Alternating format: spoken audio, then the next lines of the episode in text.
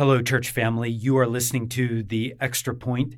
It is March seventeenth, and generally I record The Extra Point for a little bit of sermon follow-up, opportunity to engage a little bit more with some that's on my mind related to the message on Sunday.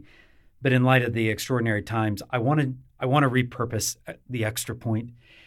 I feel like I want a voice to you. I need my church family. I want to be connected. I want to feel connected. And this may be at least an avenue for me to do that, at least an avenue for me to speak on a fairly regular basis. So I generally have recorded The Extra Point once a week. I imagine that I'll be doing that much more often. So I am a pastor. A couple things have been on my mind, and those are like God's word and God's people. That's what I feel like part of my calling is, to bring God's word to God's people and God's people to God's word. And uh, we as a church staff have collective attention and energy that we want to facilitate your connection with uh, God's word and with each other. And so I do want to start with a passage of scripture and then just talk a little bit. Okay, I don't know, really don't know how long this will be, but I want to share a little bit of my heart.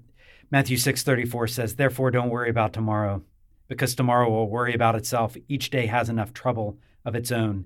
Those are not trite words. Those are words spoken by Jesus to help prepare us, because he knew we'd be anxious. But he's telling us, call to mind that your anxiety is not going to help. Of course, that's who you are. You're a human, but that anxiety is not going to help. But you can pursue the Lord. You can seek first the kingdom of God and his righteousness. So, church family, here's where I am. And I jotted a few things down because I just wanted to get them out of my mind and at least share them with you. Hopefully they'll be helpful. I'm, if I had two words right now, I'm I'm humbled and I'm hopeful. I'm humbled and I'm hopeful. I'm humbled because the plans that I've made, I've had to change so many times. It's crazy. It seems like every minute some plan that I had that would even get me through the next twelve hours has changed. So leading a church family, there have been a lot of pivots and decisions made pretty quickly, and uh, I'm humbled because I'm not in control of all the plans that I have. I'm humbled because there are limitations. I felt them. I've wanted to be two places at one time. I've wanted more than twenty-four hours in a day, but but I don't have that. I, I have limitations because I'm human, and I also realized I don't have answers. It's not easy to parent well in this. It's not that it's impossible. It's just not that easy, because you are asked questions that, frankly, there aren't easy answers to, and you're dealing with people who are disappointed, and you understand the disappointment, and you realize everybody around us is dealing with disappointment. That's that's just humbling. And then it's humbling to be at the mercy of something, to have a real sense of threat. And that threat may be just some inconvenience, or it may be something much, much worse. And that threat is looming. Everybody feels it. And so all these things are humbling. But I'm reminded of what the Lord says a few times, and that is, God resists the proud, but gives grace to the humble. So humble yourselves, therefore, under the mighty hand of God. So I am sensing God is giving grace, even as we're being humbled. Uh, his desire is never to humiliate, but his desire certainly is that we would be humble before him. So I am humble. And with that, there are a few things that I'm trying to do, and I may talk about this in days to come, but here, here's a couple things, and maybe this will help you.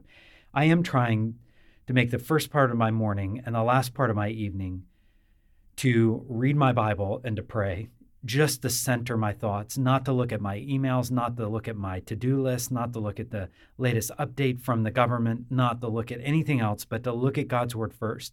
Let God's word have the first word, and then my prayers to him in the evening, let those be the last word. So that's one thing I'm doing. Another thing that I'm trying to do in these extraordinary times is make sure I'm getting some physical activity, some physical exercise. Uh, I, I need the outdoors, and fortunately, a couple of these days have been really, really nice. They've been sunny. It's been nice to just be able to exercise a little bit, and we are embodied creatures, so we need some of that activity. I think God designed it that way. I'm also recognizing the importance of relational connectivity, so I need my friends. I need to call. I need to talk. I need to go back and forth. I need to not withdraw and isolate. We're told to isolate, but I, I I need to use technology. I need to think through, okay, how can I stay connected, because I don't need to feel alone. And no one in our church family needs to feel alone. So we've got deacons, we've got staff trying to think through, how can we care so that nobody feels alone? Uh, I also need to recognize there's a big world going outside of myself. So certainly my needs are front and center. That's the way we are, right? We think of our own needs, but I'm writing down prayer requests and I'm taking those and segmenting a time off where I'm praying for other people. And even as I hear their requests, their concerns, their fears, it's very, very helpful to me because I'm looking outside of myself and I'm thinking through what do they need. So I am humbled. And all these things are having a way of reinforcing that humbling Uh, before the Lord, but I am hopeful. I'm hopeful. Romans five is one of my favorite passages. It says, therefore, since we've been declared righteous by faith, we have peace through God, peace with God through our Lord Jesus Christ. And we also have obtained access through him by faith in, into grace. And we're standing in that grace. We're rejoicing in the hope of the glory of God. And not only that, but we also can even rejoice in our afflictions because we know that affliction produces endurance. Endurance produces proven character. And proven character produces hope.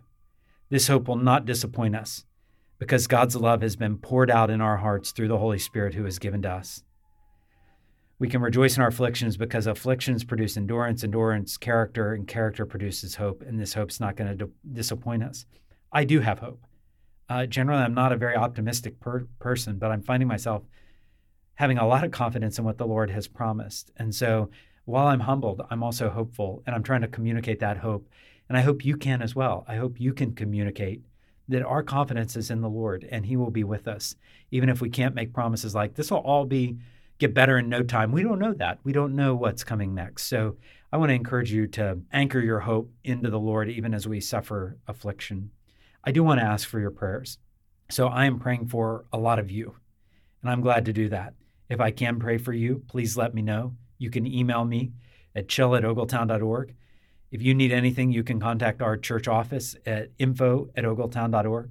But I want to ask for your prayers. I actually need them more rather than less. I sense God has good designs, and we want to do all we can as a church staff to help and to serve. We want to direct all our energy in, in serving one another and in growing through this. And I'm trying to make wise decisions, trying to lead our staff, trying to care for um, a church family of hundreds of people. And I don't say that Uh, like, woe is me. I count it a great privilege. I count it a great, a great responsibility before the Lord. And I would not want to be anywhere else than right in the middle of the Ogletown family. But I do need your prayers that we would stay strong, that the Lord would give wisdom, and the Lord's mercies would be new every morning, and that he would give us daily bread, and we would feed on that. So I do want to point you for announcements for any updates that we have. Go to ogletown dot org slash updates. That's going to be the best place to watch uh, our online service from this past week. Go to ogletown dot org slash watch. That will give you uh, an insight, a, a look into a worship service that we wanted to provide. I hope we can do more of those going forward. And then also we're preparing another regular devotion throughout the week. We're getting that ready, and I'm hoping, very, very hopeful that should launch Thursday. Just one more touch point to say we can be together, even if we're not physically together, we can be together online. So I really do mean this. I cannot wait until we meet face-to-face again. In the meantime, I do want you to know, Ogletown family, how much I love you. And I'm grateful that you have taken time to listen to The Extra Point. I want to ask you to keep doing that because this will be a great way for me to share my heart with you. God bless you, and we'll talk soon.